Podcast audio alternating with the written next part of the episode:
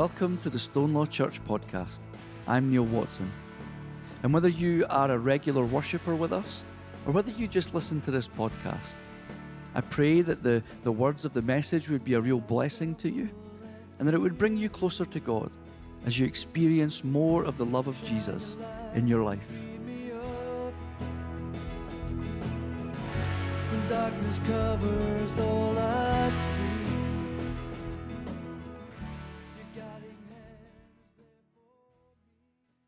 So we come to quite a quite an interesting passage um, uh, in John's Gospel. It's part of a number of sayings that are attributed to Jesus throughout uh, John's Gospel. We know them as the the I am statements, and what's really interesting about them is that they get to the, the very essence of what John is trying to do with his gospel, and that is to show us that Jesus knew who he was, and that is God and his divine nature from the, from the very, very beginning. And these I am statements are, are clear indications of it. Jesus is very clear in his own mind that, that he is divine. And this I am thing takes us all the way back to chapter 3 of the book of Exodus, when we find Moses stood at a burning bush. And this bush, although it was burning, it was never fully consumed. And then there's this voice that comes out of the bush, which is a, a call on Moses' life. And Moses is wondering, Who's there? Who is this? And it's the voice of God Himself. And God says, I am who I am.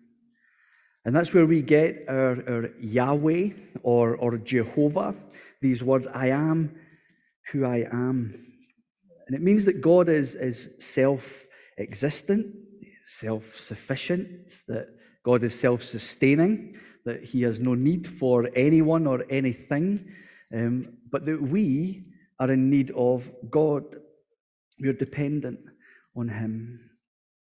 And I am who I am is the essence of, of Jesus uh, making these I am statements where he says, ego eimi in the Greek, I am.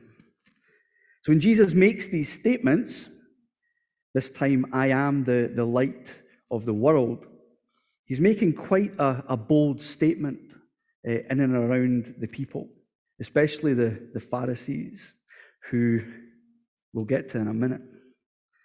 But to put this into context and where it sits, this is a, an ongoing narrative, although it's been divided up into chapters. Um, it probably starts around the start of chapter 7, right through to probably the end of, of chapter 8. And as a biblical scholar, um, we might have issues with uh, chapter 8, verses 1 to 11. I don't know if you've got your Bibles with you. If you take a look, it might be in italics or it might have brackets round it. There'll certainly be a note in the footnotes which will say that, that this particular section was not found in the earliest of manuscripts. Now, that's not to say that it didn't happen, and there's nothing in there that's heretical or goes against uh, Jesus' mission or the way he acted. It's just that we probably think it didn't happen there. But as the manuscript was put together, they put this, they've inserted it into this longer narrative. But we open up our passage at verse 12. We find ourselves at a time where the Jewish people are gathering in Jerusalem for the Feast of the Tabernacle. And as part of the, the celebrations for that, there would have been many people carrying big, huge torches um, in, the, in the darkness, this, this light that would have been uh, illuminating the, the path up to the temple. It would have been wonderful. And it's there as a, a reminder and a representation of when God was guiding his people uh, in the wilderness um, for the 40 years, where he used the, the, the, pillars of fire and cloud to guide his people uh, through the wilderness.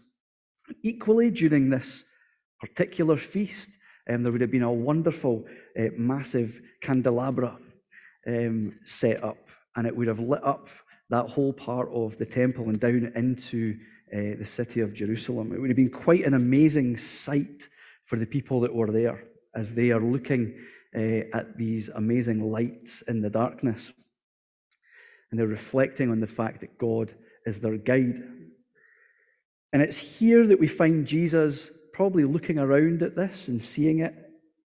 And it's where he makes this statement I am the light of the world. All of this stuff, this representation, is wonderful and it looks great. But I am the light of the world. It says in verse 12, again, Jesus spoke to them, saying, I am the light of the world. Whoever follows me will never walk in darkness, but will have the light of life. Jesus is saying, in and amongst all of this, I am the light of the world, and that's why I'm here. And this idea of light being tied to, to God's work is found if we go all the way back. If you've got your Bibles, we go back to the opening of John's chapter, chapter 1, and in verse 3, we read that all things came into being through him, and without him, not one thing came into being. What has come into being in him was life, and the life was the light of all people. The light shines in the darkness, and the darkness did not overcome it. Jesus is that light that John is speaking about in the opening to his chapter. And Jesus then says that those who follow me will never walk in darkness, but will have the light of life. He's essentially saying those who know me, who accept me, and are willing to follow me, well, they are going to walk in the light. However, those who, who reject me, those who don't know me, those who choose not to follow me, will find themselves in a, a spiritual darkness that, that needs illuminating, but they find themselves in this darkness. And it's incredibly important that we, we remind ourselves of what this actually means to us. Because we might start to deceive ourselves. We might start to think, well, I know it all. I've, I've, I've read all of these passages in the Bible. I, I, I know what, what I'm all about. I know that uh, Jesus is, is my, my Savior. But we need to accept Jesus into our life, not just in a, a kind of wishy washy crutch way. You know, that, that I was reading something through the week where um, it was a, a well known atheist who referred to our faith as a crutch. Um, it's not about that, it's about being able to fully grasp and fully grab hold of the fact that Jesus is the ultimate rule in our life, that we've chosen to, to fully devote our life to Jesus. So we prepare for remembrance. It's a bit like a, a soldier um, who listens to their commander. Or how about if we are in need of, of some advice, we might get alongside a, a good counselor to help us work through uh, these things together. Or in the same way that we need to follow the, the laws of our country, um, or there are consequences, we need to follow the rules and the laws of the kingdom of heaven that are made clear to us in God's word and in the person of Jesus. But Jesus is clearly making quite a, quite a powerful statement when he says that I am the, the light of the world and that it's through him alone that, that people can receive salvation. You know, we live in a world that is becoming more and more uh, pluralized. You know, there's nothing wrong with diversity. But to make a statement, an absolute statement that, that, that Jesus is the only, the only way to, to God, and he does say that, that he is the way, the truth, and the life, and that no one will come to the Father except through him. But these statements can really jar with us because we're surrounded by such um, pluralism, and it certainly jars with our society because it goes up against it that there would be an absolute truth. We see a lot of it at the moment. You know, you, you live your own truth. You know, I've got my own truth. Well, truth is universal. It's, it's either true or it's false. And sometimes just because you believe something to be true doesn't mean that it's, it's right or that it's true. But the thing is, we might have that usual phrase that's thrown out, you know, all roads lead to, to God, which means that you can follow whichever path you like. It's usually trotted out who, by people who are unwilling to tie their, their flags to the mast of Jesus as their Lord. However, Jesus makes it quite clear that it is through Him alone that we are able to know God and to walk in this light and have life rather than walking around in a spiritual darkness. So the thing is, we actually have two options here. The first one is that we can reject it, um, the second is we can accept it. Both are, are your prerogative. God is never going to force you into making that decision, it is entirely up to yourself. But Jesus is making it clear that He is the light of the world. And He is God amongst us. And we'll think about that in, as we wait uh, throughout Advent, uh, coming up quite soon, and as we'll celebrate at Christmas Jesus coming into our world. Well, we spent far longer than I was expecting on that first verse, but we will continue on. So, verse 13. We find the Pharisees have made up their mind already. They've already they've decided, they've made their decision. It says in verse 13, Then the Pharisees said to him, You're testifying on your own behalf. Your testimony is not valid. The Pharisees, to put it mildly, they're not convinced. They're not convinced. They're also probably quite irritated at Jesus and what he is saying. This is part of the Feast of the Tabernacle. There are hundreds and hundreds of people around, possibly even thousands, still there, as he's making this statement in and around in a very public way. The Pharisees are not having it. They're not having it. They say your testimony isn't valid.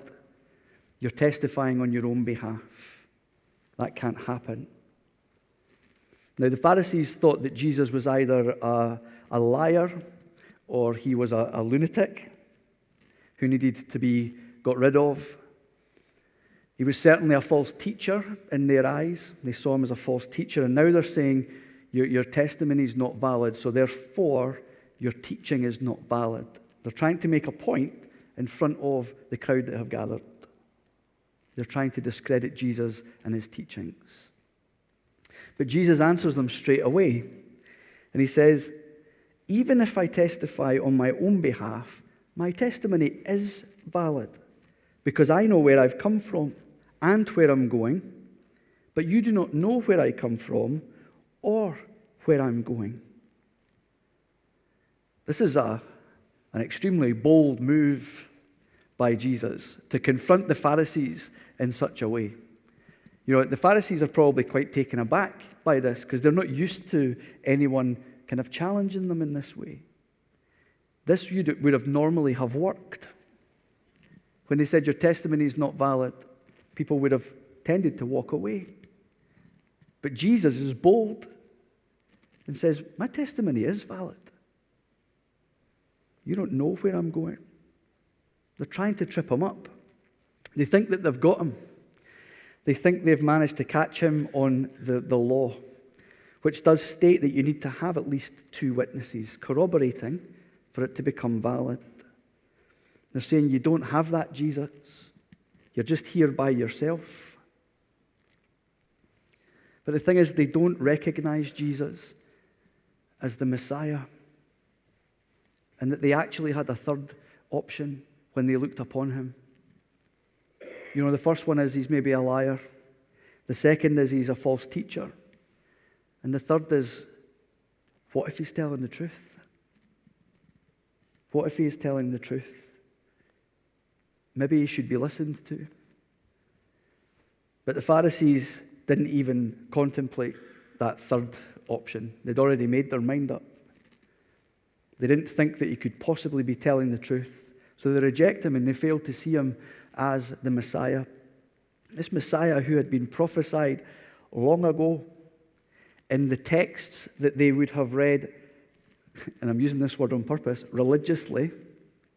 They would have read them religiously, known them inside out, through Isaiah, through, through the, the, the Psalms, all throughout the Old Testament, Jesus being prophesied as the Messiah. And they failed to see it because they're in darkness. They needed the light. And the important thing for us is that we don't shut ourselves off, just like the Pharisees did. That we reject certain things without allowing God to illuminate it for, for us. You know, the Pharisees were very, very clever people, very clever people. They knew the, the words in the, in the sacred texts better than, than, than most. But they didn't fully understand them. They didn't fully understand them. They're walking around in this darkness. And here's Jesus coming and saying, I am the light of the world, and, and trying to illuminate the truth to them, illuminate the Word of God to them, but they're shut off from it. They're now trying to argue with Jesus on the basis of the Bible, the law. That's a bad move on their part. Try and challenge him on other ways, but really, you're going to challenge him on his law? And side note here, I've let you know on many occasions that John's gospel is my favorite gospel. I'm not sure if you're meant to have a favorite, but I do. And John's gospel is my favorite. Well, Jesus' favorite book in the Bible clearly was Deuteronomy. You know that book that we read all the time? That was clearly Jesus' favorite book. He quotes from it all the time. He quotes from it all the time. Clearly, Deuteronomy was his favorite. In Deuteronomy chapter 19 is where we're going uh, here. So it's Deuteronomy chapter 19 at verse 15, way back in the Old Testament. And it says here, a single witness shall not suffice to convict a person of any crime or wrongdoing in connection with any offense that may be committed. Only on the evidence of two or three witnesses shall a charge be sustained. The Pharisees are saying, Look, you and your testimony is not valid because there are no other witnesses around to corroborate it. But Jesus continues on in verse 15 where he says, You judge by human standards. I judge no one. Yet even if I do judge, my judgment is valid. For it is not I alone who judge, but I and the Father who sent me. In your law, interesting, he says, your law, your interpretation of it, it is written that testimonies of two witnesses is valid. I testify on my own behalf, and the Father who sent me testifies on my behalf. Jesus is saying, according to your law, the way that you see it, in a fleshly way, it needs two people. Well, here I am, and the Father advocates on my behalf. I advocate on behalf of Him. Two. Two witnesses.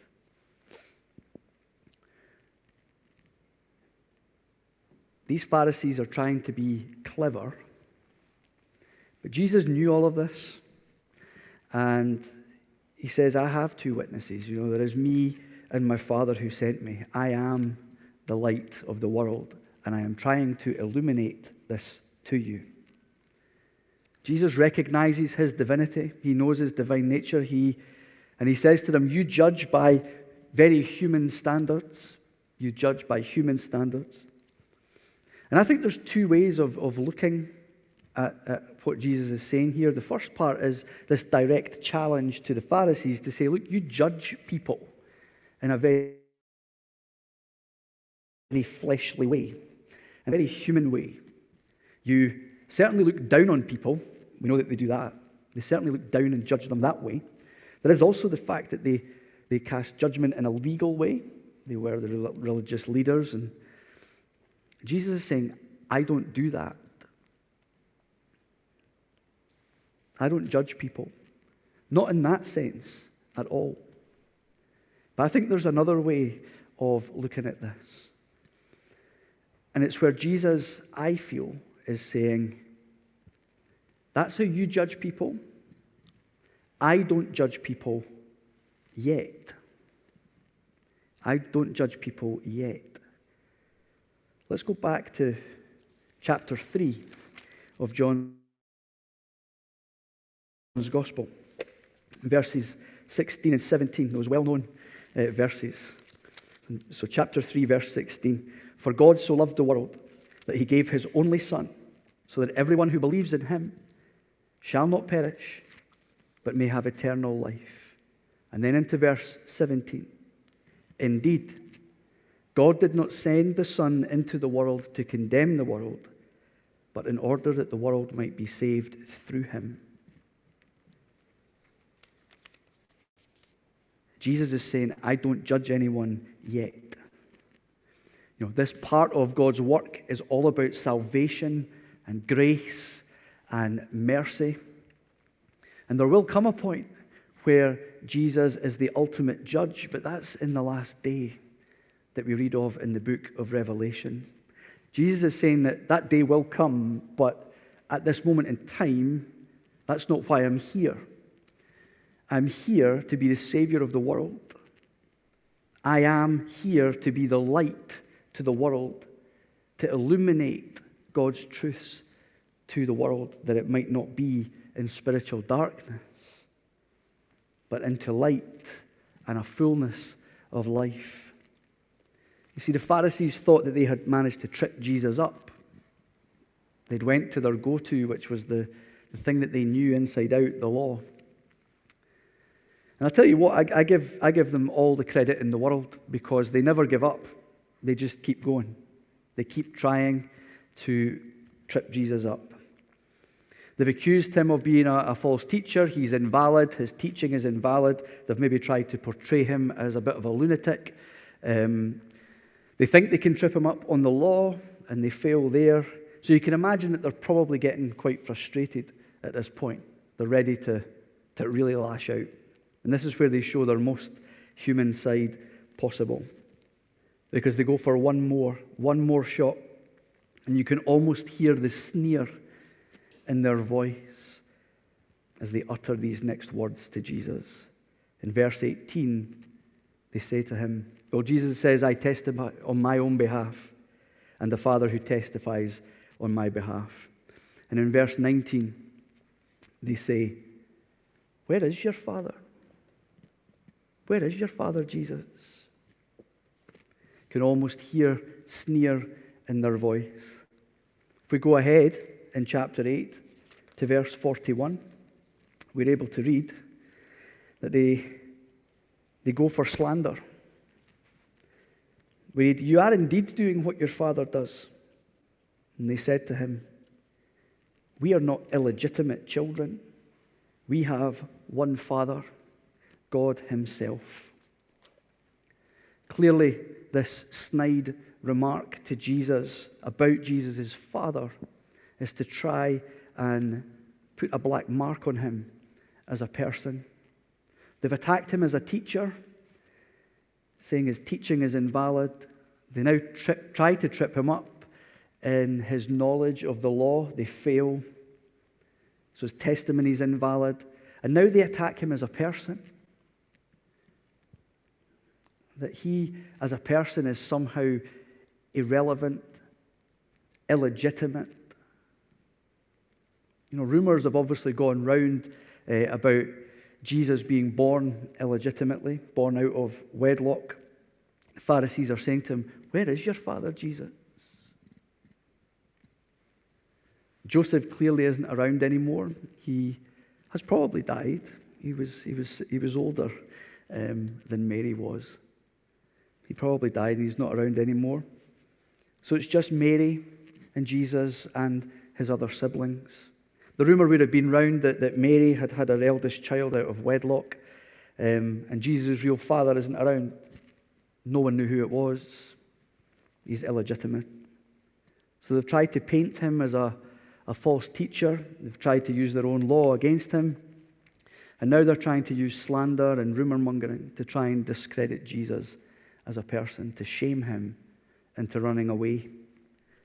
And the thing is, how often have we been on the end of that kind of treatment where people are trying to tear us down? They probably use a similar, a similar tack. You know, they maybe attack our character based on their own perceptions of us. They might try and paint us in a bad light, even although they probably know it's not true.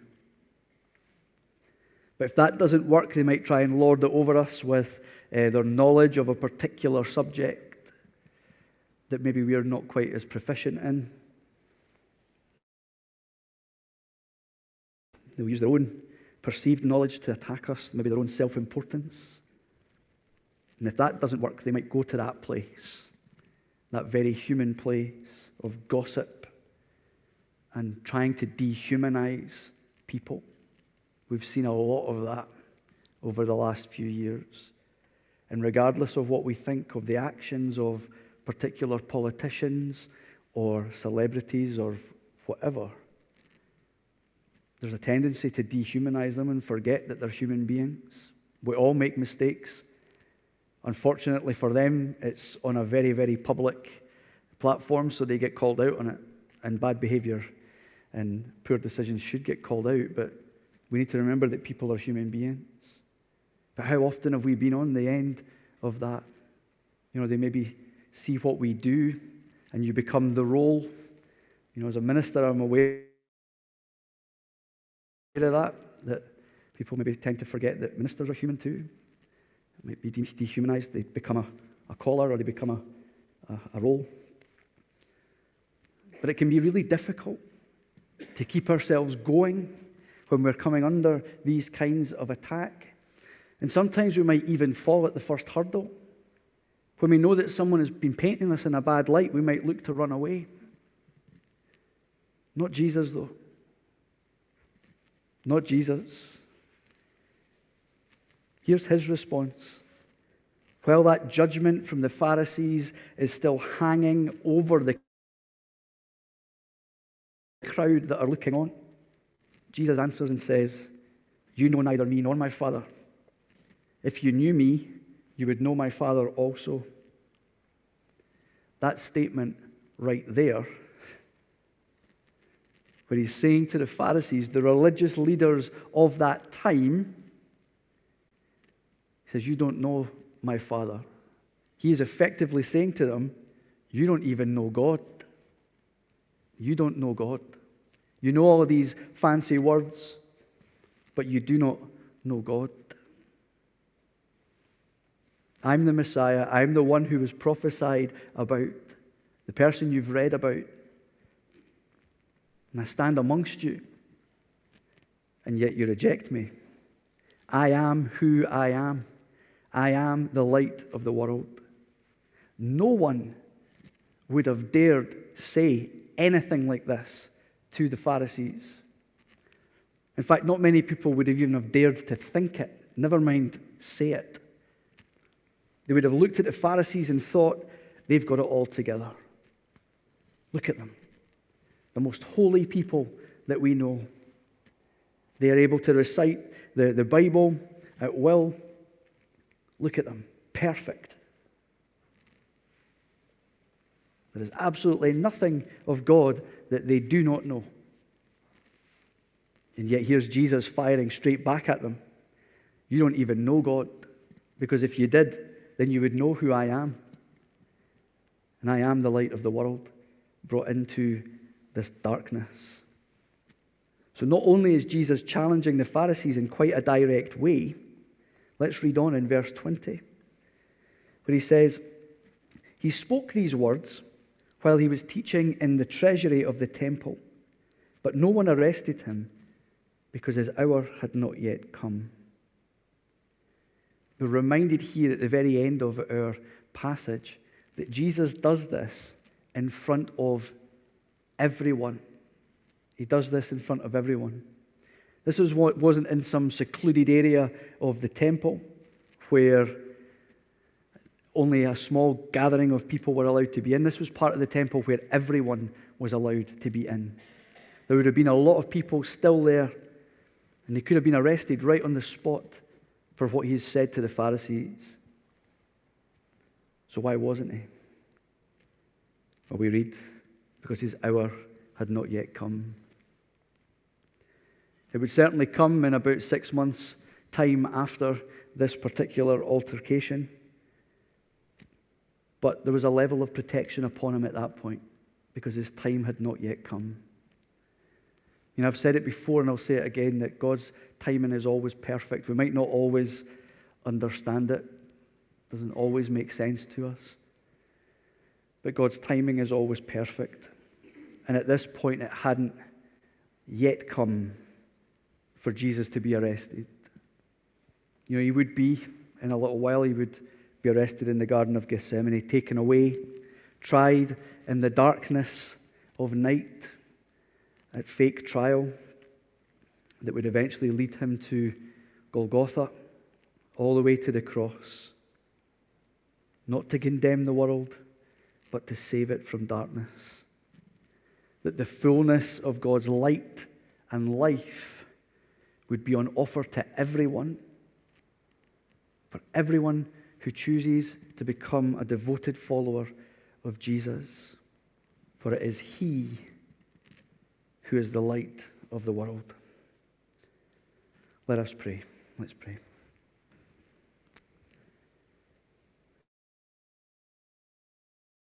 Lord Jesus, we thank you that you are the, the light of the world. We thank you that you shine that light into our world, that we no longer have to walk around in a spiritual darkness. And Lord, we do pray for, for all those people that we care for and all those people here in our part of the world as they continue to walk in that darkness. We pray that your light would be so bright to them. And we pray that you would use us, that you would use us to shine that light out into the world. That more would know of your love for them, your offer of salvation and grace, forgiveness and mercy. Again, Lord Jesus, we devote our, ourselves to you and we devote ourselves to your service. We pray that you would use us to bring more people to you.